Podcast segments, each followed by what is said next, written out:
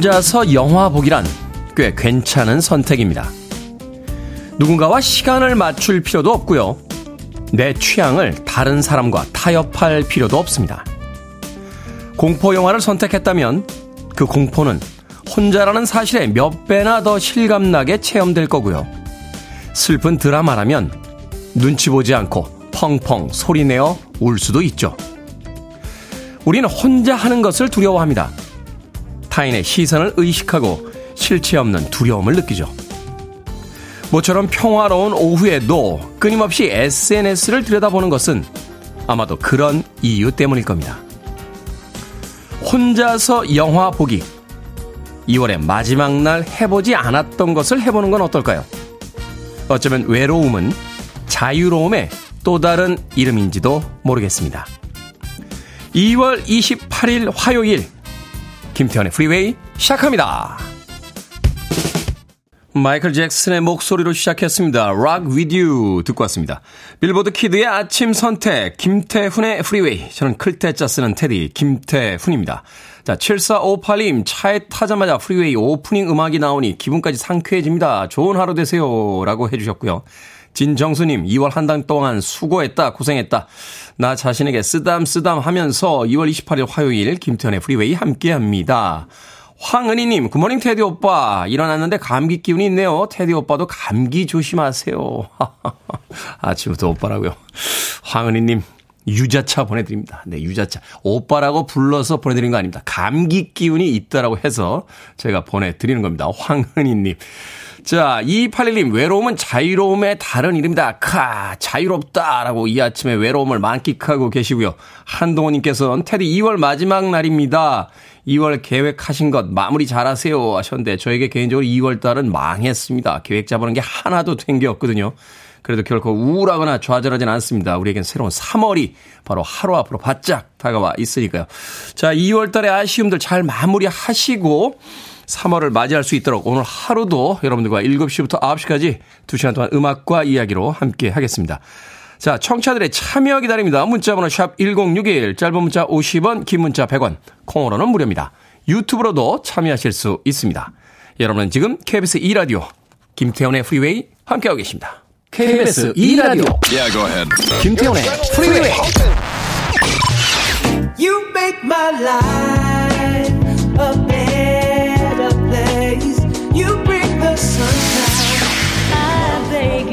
pardon I never promised you a rose garden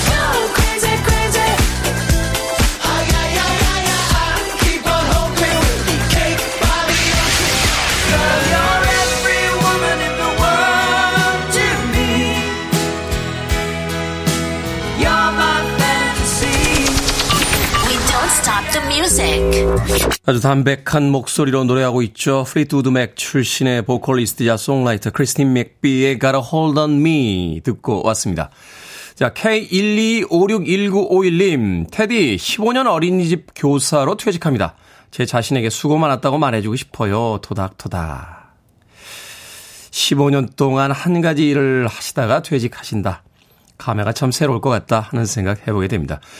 그런데요, 인생이라는 게 하나의 직업으로 결정이 되는 건 아니잖아요. 우리가 어린 시절에 장래 희망이 뭐야? 꿈이 뭐야? 라고 하면 하나의 직업으로 대답을 한 뒤에 마치 하나의 직업이 자신의 모든 인생인 것처럼 그렇게 삶을 살아갑니다만 삶이라는 건 뭐 직업이라는 건 언제나 바뀔 수 있는 거고요. 그 직업을 통해서 우리가 뭘 얻고자 하느냐 그게 더 중요하지 않나 하는 생각 해보게 됩니다.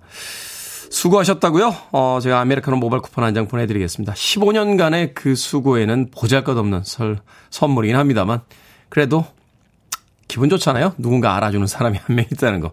K1256191. 저는 이제 3년 차 들어가니까요. 한 12년 정도 더 남아 있습니다. 예.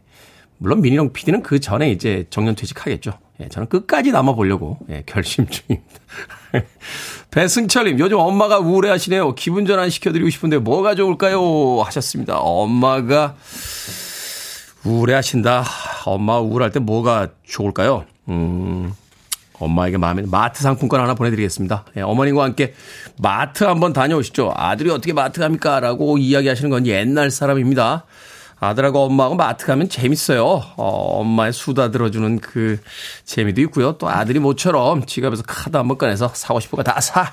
하면서 기분 한번 내주는 재미도 있습니다. 배승철님, 어머니와 함께 예, 마트 한번 가셔서요. 우울한 기분 좀 풀어드리길 바라겠습니다. 자, 0533님 사진 첨부해 주셨어요. 지난주 제 걸음 분석입니다. 하, 최근 일주일 동안 하루 평균 14,870걸음. 우와, 엄청나군요. 오늘도 만보를 위해 출발합니다. 라고 하셨습니다. 오, 대단하신데요. 하루에 5천 보 걷기 쉽지 않습니다. 아, 도시인들 다 차 타고 다니느라 5천 보가 뭡니까? 하루에 뭐 2천 보, 3천 보. 저도 그, 이 만보계라고 하나요? 하루에 보행량 계산해주는 시계가 있는데, 대부분 5천 보 아래쪽에 있습니다. 일부러 마음 먹고 운동 좀 하겠다라고 해야 이제 5천 보 넘어가는데, 날씨가 조금씩 풀리기 시작했으니까, 저도 3월부터, 그러니까 내일부터, 예, 오늘까지는 좀 쉬고요. 예, 내일부터 열심히 걸어보도록 하겠습니다. 0533님, 그 대단한 의지에 제가, 아, 아메리카노 모바일 쿠폰 한 장 보내드리겠습니다. 걷다가 조금 지루해지시면 커피 한 잔 하시면서 잘하고 있어! 라고 스스로에게 격려의 말 한마디 꼭 전하시길 바라겠습니다. 자, 김성민 님의 신청곡으로 갑니다. Razor Light, Who Needs Love.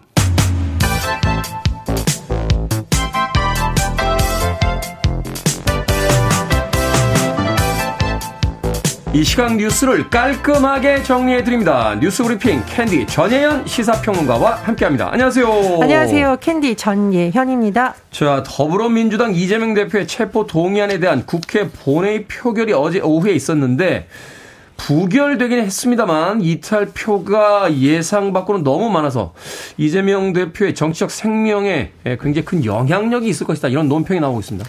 그렇습니다. 어제 국회에서 진행된 이재명 대표에 대한 체포 동의안에 대한 결과는 일단 부결이었습니다.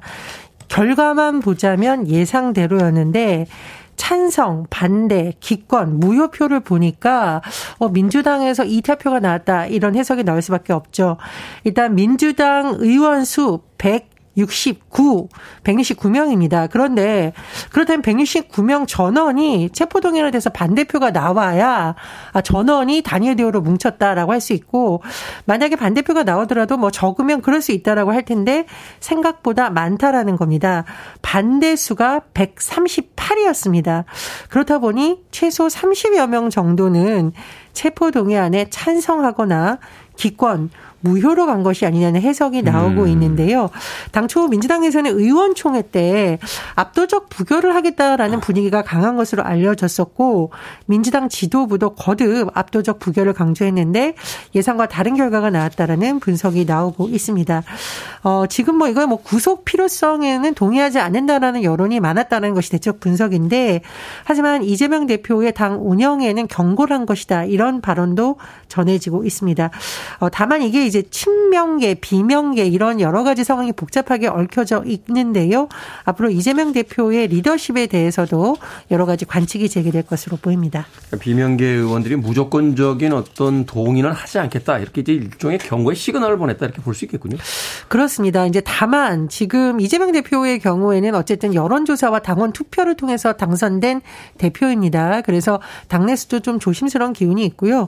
검찰의 수사가 무리하다라는 여론도 있고 여러 가지가 지금 지금 있기 때문에 앞으로 중요한 것 민심이 어디로 가느냐 여론의 향방도 영향을 미칠 것으로 보입니다. 네.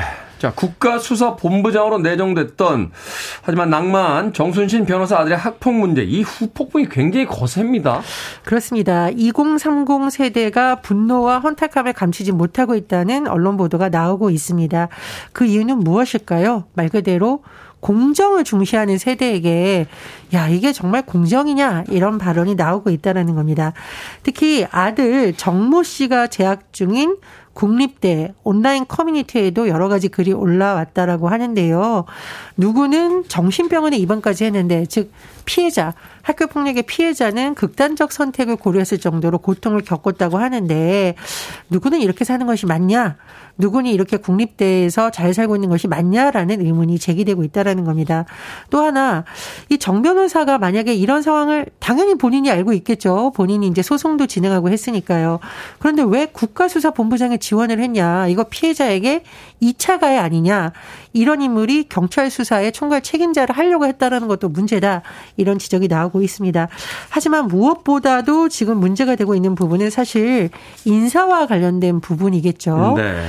일단 한 달 넘게 공개 모집 절차를 주관했고 추천권까지 행사했던 윤희근 경찰청장에 대해서 어, 기자들이 뭐나 뭐 정치인들이 물었더니 몰랐다라고 하는 부분.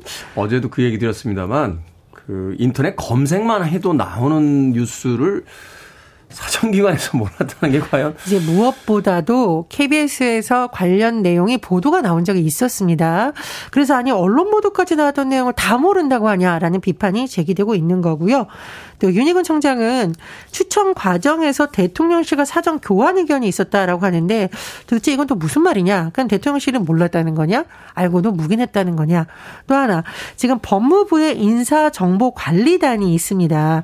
인사검증의 투명성과 전문성을 높이겠다고 했었는데 한동훈 장관도 지금 전혀 알지 못했다라고 하니 도대체 이 부실 검증에 대해서 사과하고 책임지는 사람이 아무도 없다라고 하면서 일부 언론에서는 한동훈 장관에 대한 부실 검증 책임론이 더 거세질 수도 있다라는 분석도 나오고 있습니다.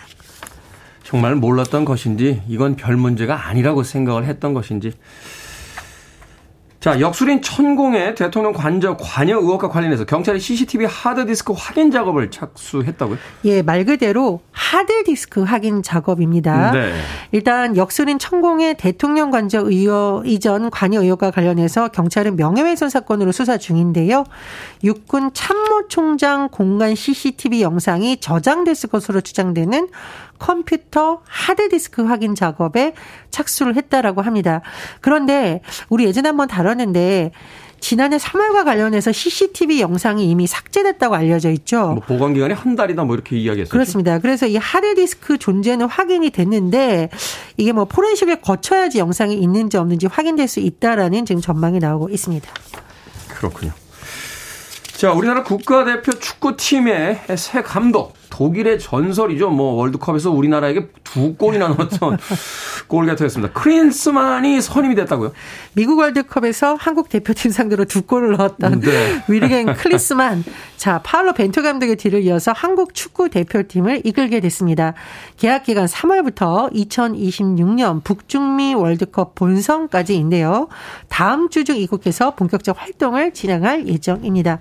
데뷔전이라고 할 수 있는 경기 다음 달 24일 울산에서 열리는 콜롬비아와의 친선 경기입니다. 클린스만 감독이 인사말을 통해서 어, 대한민국 축구대표팀 감독이 돼 매우 기쁘고 영광스럽다고 했고 다가오는 아시안컵 그리고 2026년 월드컵에서 성공적 결과를 만들기 위해 최선을 다하겠다고 밝혔는데요. 뭐 클린스만 감독 선수 시절부터 워낙 유명한 슈퍼스타죠. 네, 세계적 네. 공격수였고 말씀드렸듯이 우리나라와의 또 경기에서 이런 전적도 있고 또 지도자로서도 사실 굉장히 활약을 했습니다. 2004년부터 2006년까지 독일 대표팀 감독을 맡았는데 2006년 월드컵에서 이제 독일이 또 3위의 성적을 낸 바 있습니다. 앞으로 더 좋은 성적 내주시길 기대해 보겠습니다. 독일 월드컵에서 독일팀 이 끌고 3위까지 했던 그런 아주 명감독입니다. 자, 2026년 월드컵도 기대해 보도록 하겠습니다. 자, 오늘의 시사 엉뚱 퀴즈 어떤 문제입니까? 예, 독일 전설 클린스만이 우리 대표팀 감독이 됐다는 소식 전해드렸습니다. 여기서 오늘의 시사 엉뚱 퀴즈. 독일의 전설하면 이 언덕을 빼놓을 수 없습니다. 요정의 바위라는 뜻인 이 언덕. 요정이 노래를 불러서 뱃사람들이 넋을 잃었다는 전설이 있습니다. 가곡으로도 잘 알려져 있는 이 언덕의 이름은 무엇일까요? 뭐, 뭐, 뭐, 언덕 하는 노래 많이 부르셨었죠? 자, 1번 로렐라이, 2번 아스라이, 3번 오라이, 4번 프렌치 프라이.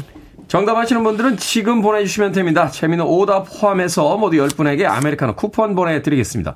요정의 바위라는 뜻의 이 언덕에서 요정이 노래를 불러 뱃사람들이 넋을 잃었다는 독일의 전설이 있습니다. 가곡으로도 잘 알려져 있는 이 언덕의 이름은 무엇일까요? 1번 로렐라이, 2번 아스라이, 3번 오라이, 4번 프렌치 프라이 되겠습니다. 문자 번호 샵 1061, 짧은 문자 50원, 긴 문자 100원, 콩으로는 무료입니다. 뉴스브리핑 전예현 시사평론가와 함께했습니다. 고맙습니다. 고맙습니다. 플로라이다입니다. Right Round.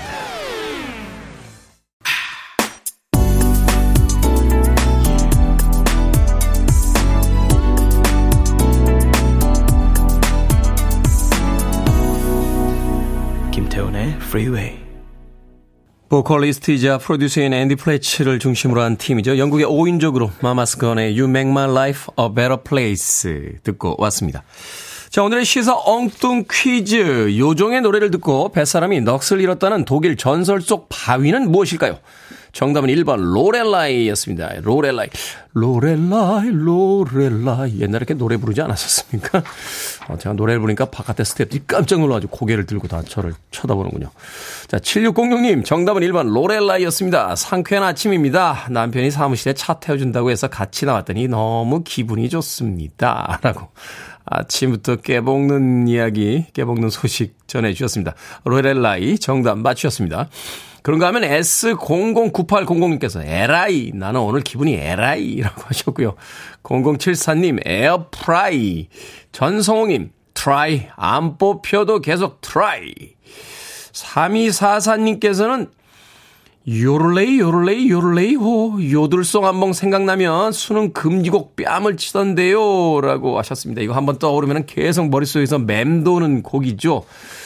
잊고 있던 요들송까지 재미있는 오답으로 보내주셨습니다. 자, 방금 소개해드린 분들 포함해서 모두 10분에게 아메리카노 쿠폰 보내드립니다.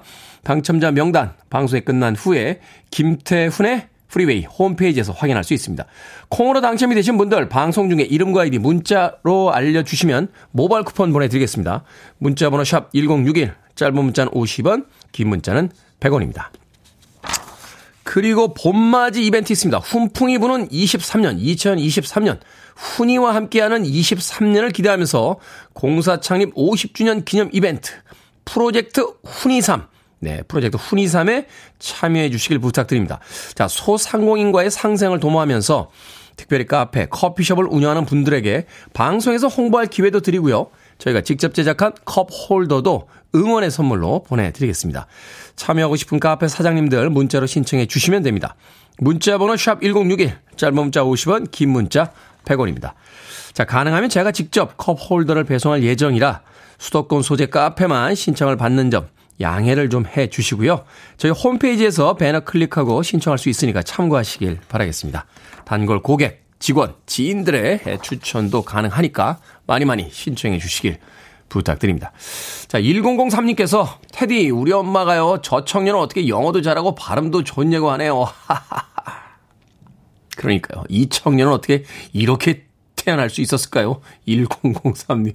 청년의 기준이 어디서 어디까지죠? 어찌됐건 아침부터 청년이라고 불러주셔서 감사합니다. 아, 쿠키와 커피 보내드릴게요. 어머니가 나누세요. 1295님. 이 오빠 오래 한다. 의외로 정력왕이나. 이 시간이 쉽지 않은데. 라고.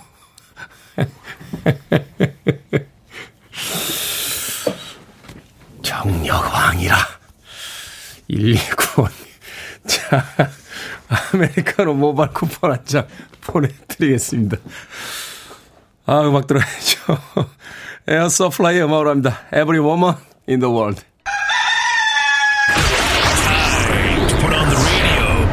김태훈의 프리웨이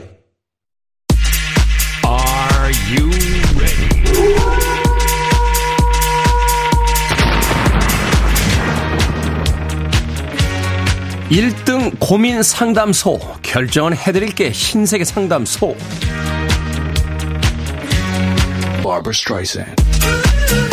나우진님 회사에 좋아하는 직원이 있습니다. 집이 같은 방향이라 가끔 출퇴근할 때 태워주는데요. 아예 카풀을 하자고 말해볼까요? 아니면 지금처럼 가끔 태워줄까요? 가끔 태워주세요. 호의가 의무나 책임이 되면 피곤해집니다 5169님, 저는 57살이고요. 쌍둥이 딸 아들은 올해 33살입니다. 두 명 중 한 명쯤은 결혼을 하겠지 하고 기다리고 있는데 아직까지 갈 생각이 없는 것 같거든요. 아이들에게 결혼에 대해 물어봐도 될까요? 아니면 하지 말까요? 물어보지 마세요. 개들도 다 괴롭습니다. 5346님, 겨울 내내 아내에게 꿀차를 타줬습니다. 그런데 꿀이 맛있어 보여서 한 숟갈 먹고 그 숟가락으로 꿀을 탔는데 아내가 그 모습을 보고 지금까지 이렇게 탄 거야? 하면서 화를 냅니다. 부부 사이에 뭐 큰 잘못인지 잘 모르겠는데 일단 잘못했다고 빌까요? 아니면 그냥 화 풀릴 때까지 기다릴까요? 일단 무조건 잘못했다고 빕니다. 뭘 잘못했냐는 중요하지 않습니다. 아내가 잘못했다면 그냥 잘못한 거니까요. 정성희님, 3월 4일이 결혼 23주년입니다. 남편 몰래 선물을 할 계획인데 스마트워치를 사줄까요? 아니면 운동화를 사줄까요? 둘 다 갖고 싶어 하는 것 같아요. 스마트워치 사주세요. 운동화는 혼자서도 사지만 왠지 스마트워치는 평소에 혼자 사기 부담스럽거든요. 방금 소개해드린 네 분에게 선물도 보내드립니다. 콩으로 뽑힌 분들 방송 중에 이름과 아이디 문자로 알려주세요. 여러분의 고민 정성껏 상담해드립니다. 계속해서 보내주시기 바랍니다. 자, 문자번호 샵 1061, 짧은 문자 50원, 긴 문자 100원, 콩으로는 무료입니다. 시딜러퍼입니다. Change of Heart. One of the best radio stations around. You're listening to 김태훈의 Freeway. 빌보드 키드의 아침 선택 KBS 2 라디오 김태훈의 프리웨이 함께하고 계십니다. 2303님께서요. 오프닝 듣고 나도 혼자 영화 본 지가 언제였더라 하며 최신 영화 검색해봤습니다. 3월엔 좀 따뜻해질까요? 라고 하셨는데 아이들 개학하면 혼자 영화 한번 보러 가시죠. 2303님. 영화 1인 패키지 보내드릴게요. 자, 1부 끝곡은 구은지님의 신청곡입니다. 데프레파드, 러브 바이트. 저는 잠시 후 2부에서 뵙겠습니다.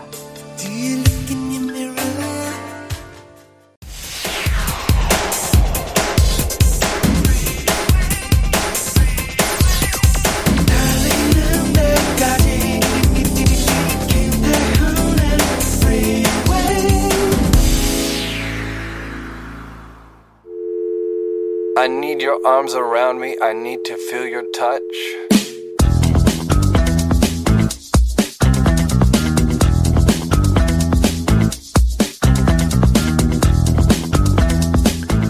얘들아, 너희는 어리고 귀여워. 조금만 더 지나면 학문의 숲을 떠나 삶의 터전으로 들어가게 돼. 그곳에서 춤추기도 하고 울기도 할 거란다. 모든 걸 잃고 모든 걸 얻기도 하겠지. 가끔은 그런 일이 동시에 일어나기도 해. 우리는 살면서 모든 걸 줄 수 있어. 준다는 건 모든 걸 잃는 가장 매력적인 방법이란다. 단 한 가지만은 잃어서는 안 돼. 이건 할머니가 임종 몇 시간 전에 나한테 해준 말이야. 할머니, 인생에서 가장 중요한 게 뭐예요? 난 그때 할머니가 해주신 답을 잊을 수가 없어. 아가야, 가장 중요한 건 즐거움이야.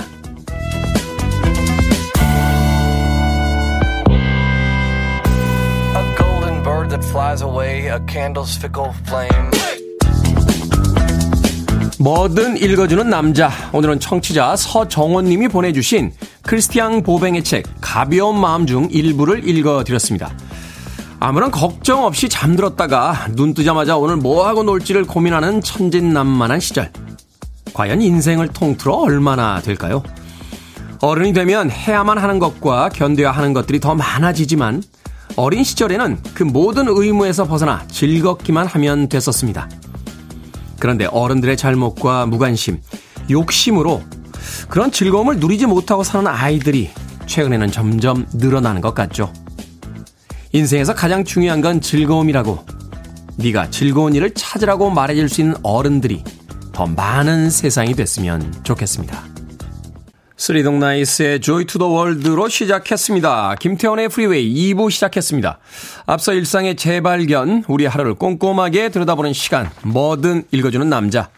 오늘은 청취자 서정호님이 보내주신 크리스티앙 보뱅의 책 가벼운 마음 중에 일부를 읽어드렸습니다. 어린 시절 할머니가 해주신 이야기, 인생에서 가장 중요한 건 즐거움이란다. 김지연님께서요, 아이들의 놀이는 의무입니다. 하셨고요. 임명준님, 온 동네가 놀이터였던 어린 시절이 그립네요. 라고 하셨습니다. 정윤성님, 아이들이 무슨 잘못이 있겠어요? 다 어른들의 무관심이 문제죠. 라고 하셨는데, 무관심의 문제라기보단 관심이 너무 많은 게 문제 아닙니까? 아이들은 그냥 내버려만 둬도 행복하게 잘 지내고 있는데, 어쩌면 오늘이 행복하지 않은 어른들이 행복한 아이들을 자꾸 행복하지 않은 방향으로 이끌고 가고 있는 건 아닐까 하는 생각을 해보게 됩니다. 뭐 그렇게 많은 것들이 필요하고, 뭐 그렇게 많이 알아야만 하는 것일까? 다시 한번 물어보게 되네요. 오늘 하루가 행복한 아이들을 보면서 오히려 어른들이 배울 수 있었으면 좋겠다 하는 생각 해봅니다. 자, 뭐든 읽어주는 남자. 여러분 주변에 의미 있는 문구라면 뭐든지 읽어드립니다.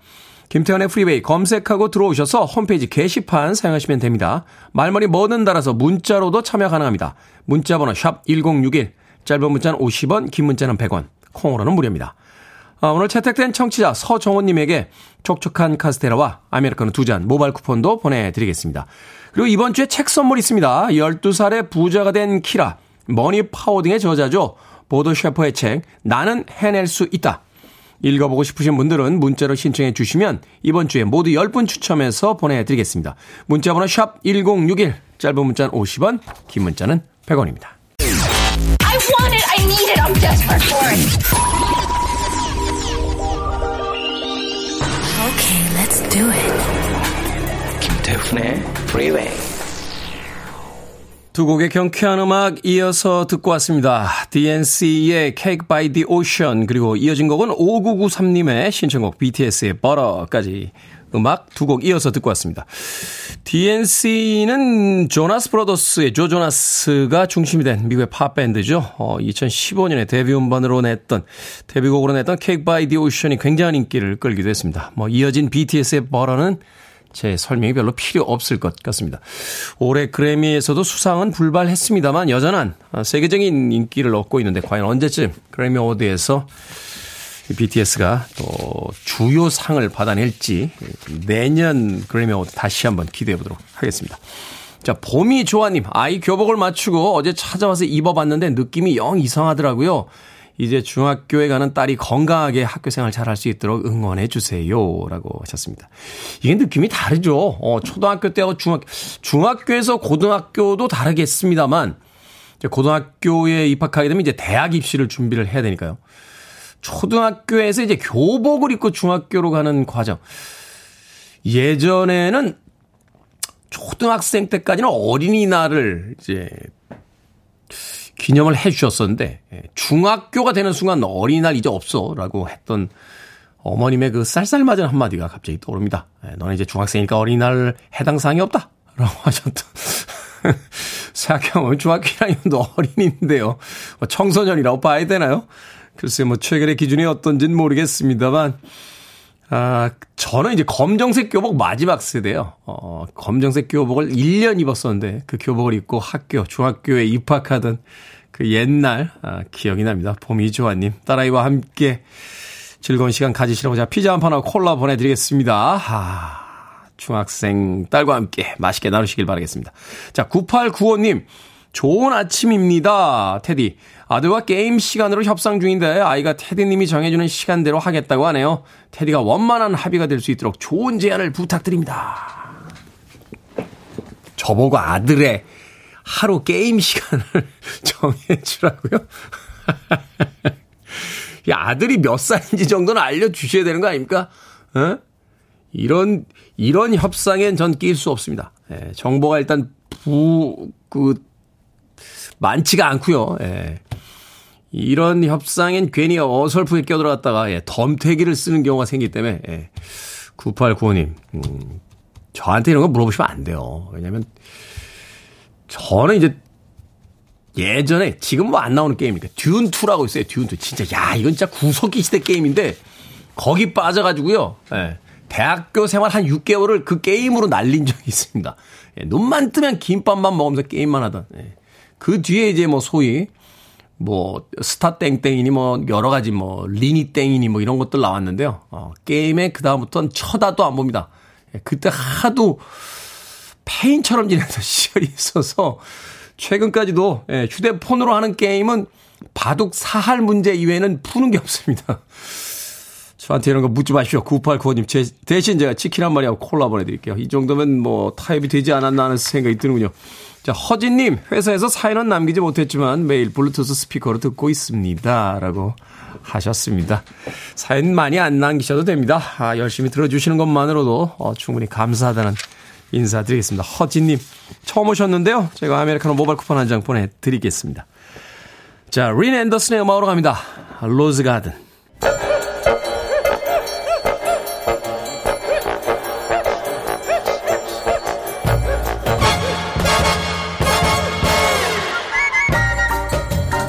온라인 세상 속 촌철살인 해학과 위트가 돋보이는 댓글들을 골라봤습니다. 댓글로 본 세상.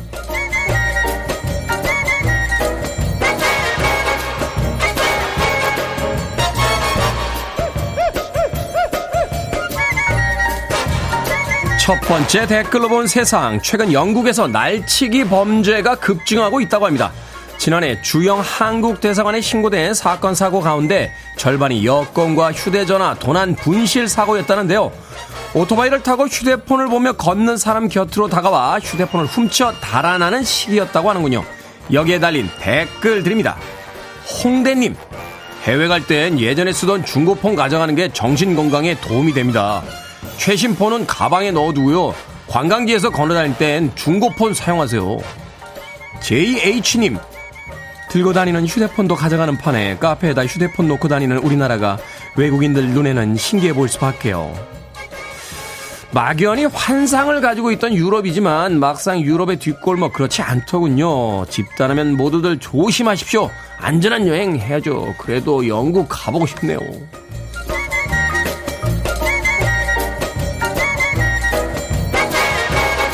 두 번째 댓글로 본 세상. 지난해 내셔널 지오그래픽 잡지 이달의 나도 사진작가상에 뽑힌 우리나라 학생이 화제입니다. 2007년생으로 이제 곧 고1이 될 예정인데요. 장난감과 학용품을 팔아 번 돈과 용돈을 모아서 장비를 마련했다고 하는군요. 작년 2월부터 본격적으로 조류 사진을 촬영하기 시작했는데요. 사진을 찍은 지 1년밖에 되지 않았지만 SNS에서도 사진 실력에 화제가 되고 있다고 합니다. 여기에 달린 댓글들입니다. 벨리님, 실기 준비 중인 고3 사진학과 입시생인데 가슴이 찢어집니다. 나이도 어린데 실력이 너무 좋아요. 치열업님, 저렇게 좋아하는 거에 푹 빠져 있는 모습이 부럽네요. 저는 제가 뭘 좋아하는지 잘 모르겠거든요. 좋아한다는 것을 한다는 것. 거기에 인생의 답이 있다는 것. 17살 소년이 우리에게 가르쳐 주고 있습니다.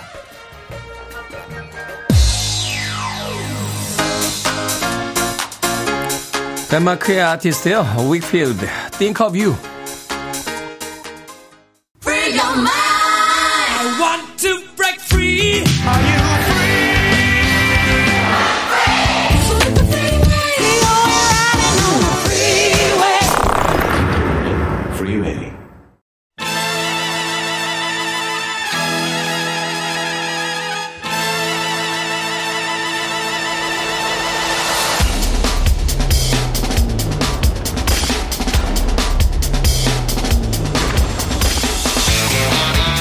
뭐든 기본이 탄탄해야 하는 법입니다. 경제 기본 상식 이 시간에 채워드립니다. 언더스탠딩의 안승찬 경제 전문 기자 나오셨습니다. 이게 머니 사무소 안녕하세요. 네 안녕하세요. 네.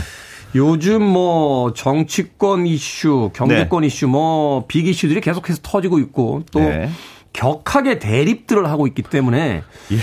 사실 어느 한쪽 편을 든다라기보다는 상황 자체 파악이 잘 안 될 때가 많습니다. 아, 그럼요. 어. 네. 그래서 오늘 어, 요즘 뉴스에 주로 등장하고 있는 경제 뉴스 중에 노란 봉투법에 대한 이야기 좀 여쭤보도록 하겠습니다. 이게 네. 이제 경제계뿐만이 아니라 네. 정치권까지 이제 같이 그 이제 법이니까 엮이면서 네. 이게 굉장히 전방위로 어떤 대립 구조 구도 안에 있는데 이 노란 예. 봉투법 왜 이렇게 핫한 겁니까? 그뭐 말씀하셨던 대로 노란봉투법이 경제 이슈기도 하고 네. 사실은 네. 약간 지금 정치적인 쟁점은 됐죠. 근데 우리가 왜 싸우는지는 좀 알아야 그러니까요. 어느 쪽 편을 어. 들든지 말든지 할 거 아니겠습니까? 그래서 실제로 제가 주위에서 찬성하시는 분, 반대하시는 분 얘기를 들어봐도 생각보다 정확한 노란봉투법에 대한 내용을 모르는 분들이 꽤 많습니다. 그러니까 제 주변에도 뭐 어. 반대한데 찬성한데 이렇게 의견은 내시는데 네.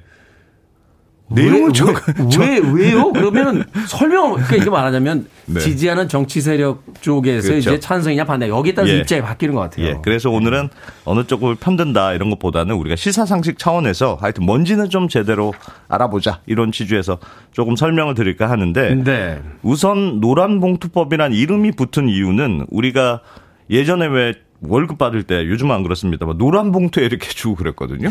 예전에 저희 어릴 때 저희 아버, 아버지가 예. 이렇게 월급날 이렇게 퇴근하고 오시면 그, 그, 그렇죠. 안주머니에서 이렇게 꺼내셔가지고 그 노란 봉투입니다. 네. 네. 그 노란 봉투하고 관련 있는 별칭인데 이제 2009년에 쌍용차가 구조조정에 반대해서 평택 공장을 굉장히 크게 점거하는 파업을 세게 했던 적이 있었는데 네. 아마 많은 분들이 기억하실 겁니다. 이제 이후에 회사가 파업에 참가한 노조원들을 상대로 해서 손해배상 청구를 제기를 했고 그래서 네. 법원에서 47억 원을 배상해라 이런 판결이 내려졌거든요. 노조원들에게 그렇습니다. 근데 당시에 해고된 노동자들이 꽤 많았는데 47억 원까지 또 내야 하는 상황이니까 좀 가혹한 거 아니냐 그런 의견들이 당시에 있었고요. 그래서 한 시민이 노란 봉투에다가 4만 7천 원의 성금을 보낸 거예요. 그러면서 이렇게 10만 명 모으면 47억 원 모을 수 있는 거 아니냐 이렇게 시작된 게 당시에 노란 봉투 캠페인이었고 네. 이후에 우리가 돈만 모을 게 아니고 이참에 노조를 상대로 이 손해배상 소송 제기하는 문제를 좀 해결하는 방향으로 법을 좀 바꿔보자.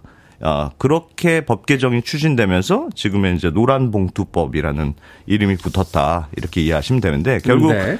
이 노란봉투법이 나오게 된 배, 배경은 지금의 이 파업의 범위, 노조가 할 수 있는 이제 파업은 어, 노동법에 이제 합법적으로 할 수 있는 건데 합법적인 파업의 범위가 너무 좁게 돼 있어서 그 조, 범위만 조금만 벗어나면 불법 파업으로 음. 낙인 되고 그러니까 불법 파업이 되면 회사에서도 노조를 상대로 자꾸 손해배상을 청구하는 그런 문제가 이제 반복되는 게 아니에요. 이게 노동계와 야당의 문제의식이고요. 그래서 네.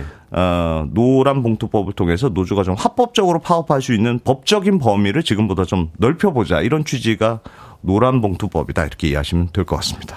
이렇게 이해를 하면 되겠네요. 그러니까 네. 뭐 야당이라든지 이제 노조 쪽에서 이야기하고 있는 건 자동차를 운전하는데 차선이 양쪽에 너무 좁아가지고. 네, 좋은 비유네요. 잠깐만 핸들을 꺾어도 바로 이제 교통 위반이 되는 상황이 예, 되는데 예.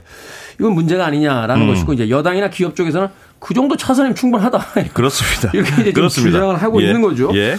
그럼 구체적으로 뭘 어떻게 바꾸겠다는 겁니까? 아, 총 세 가지 정도 제가 설명드릴 텐데 오늘은 조금 난이도가 있습니다. 아무튼 최대한 단순화시켜서 설명드려 보면 첫 번째는 어떤 거냐면 이 노동조합법의 사용자의 정의를 어떻게 하느냐 이게 문제인데 이게 무슨 말이냐면 회사가 이제 회사하고 협상을 하려면 상대 파트너가 있어야 될 거 아니겠습니까? 그렇죠. 이 노동법에서는 이걸 사용자라고 부릅니다. 근데 지금의 법에선 이 사용자를 어떻게 정의하고 있냐면 사업주 또는 경영 담당자 또는 사업주를 위해 행동하는 자 이렇게 돼 있어요. 그러니까 우리가 상식적으로 생각하는 그냥 회사 사장님 네. 혹은 뭐 인사 담당자 이런 사람들이 다 사용자인 거고 네. 회사는 당연히 이런 회사 사장님을 카운터파트로 해서 협상도 하고 협상이 잘 안 되면 파업도 하고 뭐 이렇게 되는 거잖아요. 그렇죠. 근데 노란봉투법에는 이 사용자의 정의에다 문구를 하나 더 넣는 거예요. 뭐라고 넣냐면 업무에 실질적인 영향력을 행사하는 자도 사용자로 볼 수 있다. 이런 조항을 추가해 놓은 겁니다. 이게 네. 이 하청 노동자 입장에서 굉장히 중요한 의미예요. 예를 들어서 내가 하청 노동자예요. 하청업체 노동자. 근데 사장님한테 가서 아 좀 월급 좀 올려주세요. 아무리 얘기를 해도 음. 어, 사- 하청업체 사장님 나도 많이 주고 싶다. 근데 나도 일감 내려주는 대기업 원청의 결정에 다 따라서 하는 거지 내가 무슨 힘이 있냐. 실제로 이런 경우들이 있거든요. 근데 이런 경우에 하청업자 노동자들은 대기업 원청업체에 찾아가서 얘기를 아무리 하고 협상도 하고 싶을 텐데 그동안은 이 하청업체 노동자들은 대기업을 찾아가서 협상하는 게 아예 법으로 금지돼 있었거든요. 왜냐하면 지금까지는 찾아가서 얘기하는 것 자체가 법으로 금지돼 있어요. 그렇습니다. 왜냐하면 지금 원청업체 사장님은 법으로 정해진 사용자가 아니거든요. 하청업체 노동자들을 그래서 제3자가 되니까. 그렇습니다. 원청업체 사장님 만나서 협상하는 것도 금지돼 있고 만약에 뭐 원청 상대로 파업했다. 그럼 당연히 불법 파업이 되는 거고.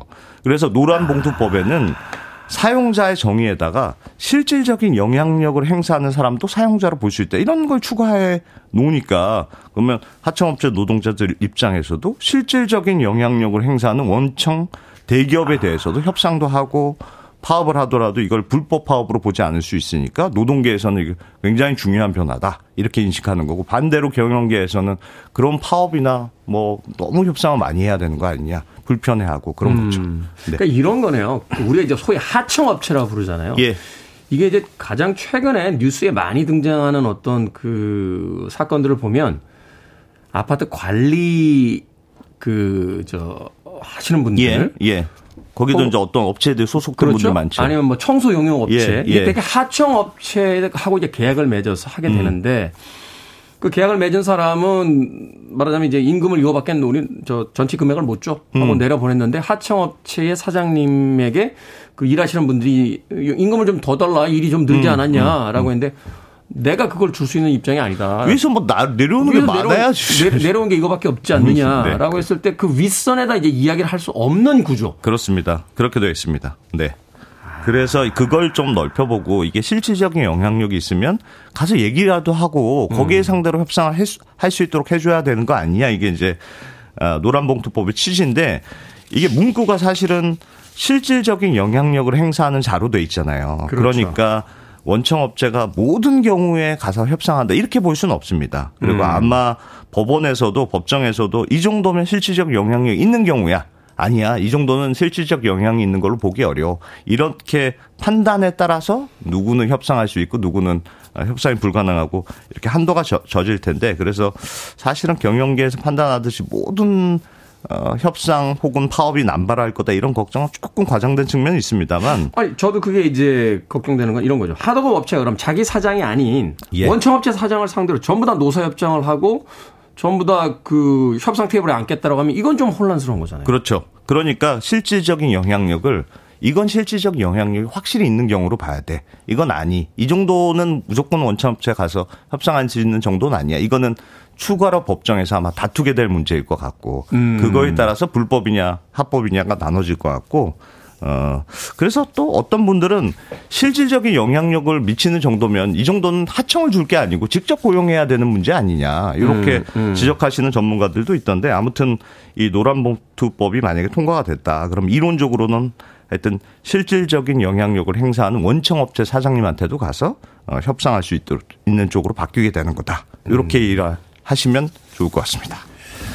그좀 다른 문제겠네요. 실질적으로 이렇게 고용하는 건 하청업체 주는 거는 이제 구조라든지 뭐 이제 여러 조직에 또 문제가 있으니까 예. 그건 좀 다른 문제일 것 같고 이런 건 되겠네요. 그러니까 무조건 윗선에 가서 이제 쟁의할 수 있는 권한을 주겠다 이런 게 아니라 쟁의가 발생됐을 때 음. 네.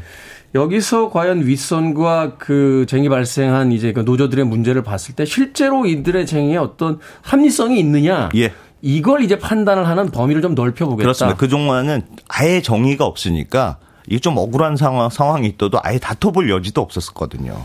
그러니까 법으로 살짝 좀 범위를 넓혀보자. 네, 오해, 오해하기 쉬운 거 하나만 다시 짚으면 무조건 쟁의가 또 가능하다. 이건 또 아니라는 그런, 거죠. 그런 건 아닙니다. 네. 알겠습니다. 음악 한 곡 듣고 와서 계속해서 이야기 나눠보도록 하겠습니다. 돈의 노래 중에서요. A yellow ribbon tree. 좋습니다. 돈의 음악 듣고 왔습니다. Yellow ribbon round the old oak tree. 듣고 왔습니다. 빌보드 키드의 아침 선택, KBS 2라디오, 김태훈의 프리웨이. 이게 뭐니 사무소. 오늘 경제 전문 안승찬 기자와 함께 노란 봉투법에 대해서 알아보고 있습니다. 자, 경제계와 정치계를 걱정하고 있는 이 와중에 서성룡님께서는 머리숱 부자 두 분이라고 저희 머리숱만 보고 계시- 계십니다. 예, 자, 감사합니다. 노란, 노란 봉투법이 바꾸고자 하는 그 두 번째 뭡니까? 네, 두 번째는 이 노동쟁이 파업과 관련된 조항을 조금 바뀌는 부분인데 네. 지금은 뭐 이렇게 돼 있잖아요. 노동조합법에서는 이제 노사가 협상하다가 결렬을 해서 파업을 하게 되는 경우에 어떤 주제나 다 가능한 게 아니고 파업을 할 수 있는 협상의 주제 그거를 법에 구체적으로 정해놨거든요. 음. 아, 그렇군요. 예, 정확하게 말하면 근로 조건의 결정에 대해서 노사 간의 의견이 서로 다를 때 노조는 합법적으로 파업할 수 있다. 이렇게 돼 있습니다. 그 근로 조건의 결정이라는 건 뭐 근로 시간, 그렇습니다. 근로임금 뭐 이런 예, 거네요. 그런 거죠. 근데 이 노란봉투법에는 근로 조건의 결정 이 문구에서 결정이라는 단어를 빼고 그냥 근로 조건에 대해서 의견이 다를 때 파업할 수 있다. 이렇게 문구를 정해놨어요. 그러니까 근로 조건의 결정이나 근로 조건이나 뭐 한 글자 차이인데 이게 대체 무슨 차이냐 무슨 차이죠? 싶으실 텐데 이게 네. 꽤큰 변화입니다. 왜냐하면 근로조건의 결정이라고 되어 있으면 이게 뭘 결정하는 문제잖아요. 그렇죠. 그러니까 앞으로의 내 임금은 어떻게 할 거냐? 앞으로의 노동 시간은 어떻게 할 거냐? 이렇게 미래의 일을 결정하는 문제에 대해서만 노조가 협상하고 파업할 수 있다. 이런 의미인데 음. 결정이라는 단어를 빼고 그냥 근로 조건에 대한 불일치가 있으면 파업할 수 있다. 이렇게 바꾸면 미래에 대한 결정 문제뿐 아니라 이미 벌어진 근로 조건에 대해서도 파업을 해도 불법이 아니다. 이런 뜻으로 해석이 되는 겁니다. 그러니까 아, 예, 그래서 이 노조들이 무슨 춘투다 이렇게 하는 게 예. 봄이 돼서 연봉 협상 철이 아, 그- 다가오고 그렇- 그렇습니다. 그게 테이블에 이제 앉아야지만 노동쟁이가 정당화될 수 있으니까. 그렇습니다. 그래서 예를 들어서 회사가 이미 정리 해고를 해놨어요. 근데 회사에서 이걸 무효화시키고 해고자로 복직해 주세요. 이렇게 주장할 수 있잖아요. 그렇죠. 근데 과거에는 이게 이미 벌어진 일에 대한 협상과 파업이기 때문에 이거는 불법 파업으로 판단한 경우가 굉장히 많았거든요. 음. 근데 노란봉투법이 통과가 되면 미래의 결정이 아니고 지금의 근로조건에 대해서도 협상하고 파업할 수 있는 걸로 바뀌니까 정리해고 문제와 대해서도 노조가 합법적으로 파업할 수 있는 길이 열린 거 아니냐 이렇게 해석이 되는 거고 네. 그래서 지금의 노동 조건도 사실은 생각해 보면 지금 상황도 노동자들한테 굉장히 중요한 문제니까 당연히 이런 주제도 협상 가능하도록 하는 게 정상 아니냐 이런 시각도 있고 아니다 네. 그러면 너무 협상의 범위가 넓어져서 경영자들은 뭘 판단하느냐 이런 반론도 있습니다만 어쨌든 어, 노란 봉투법의 두 번째 취지는 파업의 주제를 미래의 결정뿐 아니라 지금의 상황에 대해서도 가능하도록 좀 어, 말씀하셨던 차선을 넓히는 거다 이렇게 이해하시면 될 것 같습니다. 아까 첫 번째도 그랬습니다만 이것도 기업이 굉장히 예민하게 반응하겠네요. 왜냐하면 그렇습니다. 지금 지금 이제 상황에 대해서 모든 그 불일치되는 이야기들을 다 지금 끄집어내서 하는 예, 파업에 할수 대해서 있으니까 아 그럼 너무 골치 아픈 거 아니야 이렇게 생각하는 거죠 기업들 입장에서. 이 해가 이제 충돌하는 네. 시점이 될수 있겠군요. 자, 세 번째는 뭡니까? 세제는 세 번째는 이 손해배상 부분인데요. 네. 어떤 식의 문구가 이제 법에 추가가 됐냐면 노조의 불법적인 파업으로 회사가 손해가 발생했어요. 그래서 손해배상을 청구할 수 있는데 손해배상자별로 귀책 사유를 밝히고 그 각자 기여도에 따라서 개별적으로 책임 범위를 정해야 한다. 이런 문구가 추가됐습니다. 이게 무슨 말이냐면 예전에는 어, 노조의 불법적 파업으로 회사의 손해가 뭐 100억 원이 났어요. 그럼 노조를 상대로 100억 원 배상하시오. 이렇게 판단을 내리면 노조들은 보통 뭐 n분의 1씩 나눠서 하여튼 100억 원을 어떻게든 만들어가지고 갚아야 되는 그런 상황이 많았는데 아, 그게 그냥 그 노조에 가입이 돼 있으면 노조가 배상 책임 있을 때 그거를 조합원으로서 다 균등하게 그런 책임을 져야 경우가 돼. 많습니다. 노조를 아. 상대로 아예 할 수가 있으니까. 근데 이제 노란, 노란 봉투법은 구체적으로 어떤 잘못을 했는지 입증을 하고 그래서 그 사람이 얼마의 책임을 져야 된다는 걸 특정하도록 해놨거든요. 물론 이게 불법 파업을 주도한 사람이 손해를 냈으면 그 사람이 돈을 많이 내야 된다 이런 취지도 있습니다만 이게 법이 이렇게 바뀌면 노조 파업 때문에 회사가 손해가 얼마 났으니까 대충 노조가 얼마 배상하시오 이런 식의 판결이 불가능해지는 거예요. 그러니까 구체적으로 A 씨가 무슨 일을 해서 손해가 얼마 났으니 그 사람이 얼마를 내야 된다는 걸 회사가 입증하도록 해야 되기 때문에 결국 회사가 입증, 불법 해 입증이 더 복잡해지는 그렇습니다. 아, 그래서 물론 뭐 손해배상이라는 게 당연히 회사 회사의 권리고 어 그렇긴 합니다만 너무 소송이 남발되지 않도록 좀 이렇게 허들을 좀 높인 것을 음. 이해하면 되는데 애초에 노란봉투법 처음 논의될 때는 아예 개인들한테는 어, 손해배상 못하게 하자 이런 내용도 있었고 음, 손해배상 청구의 한도를 정해서 수십억씩 이렇게 하는 건 너무 과도한 거 아니냐 이런 내용도 있었습니다만 이건 좀 너무 과도하게 회사의 재산권을 침해한 거 아니냐 이런 반론들이 꽤 많았고 그래서 아 그건 좀 우리도 좀 너무했다 싶었는지 하여튼 음, 이 고- 조항들은 다 빠지고 소송의 조건을 아, 조금 까다롭게 하는 쪽으로 개정안이 정리가 됐다. 이렇게 이해하시면 될 것 같습니다. 그러니까 과거에는 이런 거였네요. 그 파업 기간 동안 우리가 지금 3개월째 일을 못 하는데 예. 이거는 우리가 지난달에 매출로 계산해 봤을 때 네. 3개월 동안의 매출과 순이익이 이 정도 나오는 거니까 이거 당신 때문에 우리가 손해 본 거 아니냐. 그렇습니다. 러니까 이 금액 전체 노조에다 해서 무조건 n분의 1. 네. 이렇게 판단이 됐다라면 음. 이제는 그런 게 아니라 실제로 그러면 우리가 파업한 3개월 동안 수주가 됐는지 뭐 시장 상황은 어땠는지 또 음. 그렇습니다. 우리가 뭐 파업 동안 기구를 부셨다라면 그 기구를 부순 사람이 누군지 이걸 구체적으로 다 특정을 해서 예. 배상 청구를 해야 되는 게 맞는 거 아니냐. 예, 예. 그러면 조금 까다로워지. 소송은 할 수 있지만 소송을 하기가 좀 까다로워지는 음. 그렇게 이해하시면 될 것 같아요. 소송에 이제 남발을 막겠다라는 것이 이제 노조 측의 예. 또 주장이라는 거죠. 자, 그렇다면 현재 노란 봉투법 이게 국회에서 완전히 통과된 게 아닙니다. 네. 아, 야당이 단 만약에 단독으로 법을 통과시키더라도 이게 대통령 거부권이 있다며요. 거부권이 있어요. 그래서 뭐 지금 뭐 야당에서는 단독으로 통과시키겠다. 그럼 대통령은 거부권 행사할 거다. 뭐 이런 얘기들이 꽤 구체적으로 거론이 되고 있던데 실제로 만약에 대통령이 거부권을 행사하게 되더라도 아예 법안이 사라지는 건 아니고 음. 다시 국회로 돌아가거든요. 근데 네. 그- 다만 어, 다시 통과시키려면 조건이 까다로워집니다. 지금은 과반 출석에 과반 찬성이면 법이 통과되잖아요. 근데 한번 거부권 행사해서 국회로 돌아오면 3분의 2 이상 찬성이 필요해요. 그러니까 출석의 3분인가요? 아니면 전체? 출석은 절반. 아, 그리고 3분의 2. 3분의 2 이상인데 그래도 지금 여야 정치 상황 그 구도를 보면 아무리 야당 단독이라도 3분의 2 이상 찬성을 얻기는 쉽지 않거든요. 그렇죠. 아, 그래서 윤 대통령이 거부권 행사하면 뭐 법 통과는 굉장히 힘들어질 것 같다. 이런 예상들은 많은 것 같습니다. 뭐 현재 정치권의 어떤 기류로 본다라면 예. 이 노조의 그 회계 자료까지 정부 쪽에서 들여다보겠다라고 하는데 과연 노란봉투법이 통과가 될까는 뭐 좀 더 지켜보도록 하겠습니다. 예. 자, 이게 뭐니 사무소. 오늘은 노란봉투법에 대해서 지금까지 언더스탠딩 안승찬 경제 전문 기자와 이야기 나눠봤습니다. 조금 알게 됐습니다. 고맙습니다. 고맙습니다.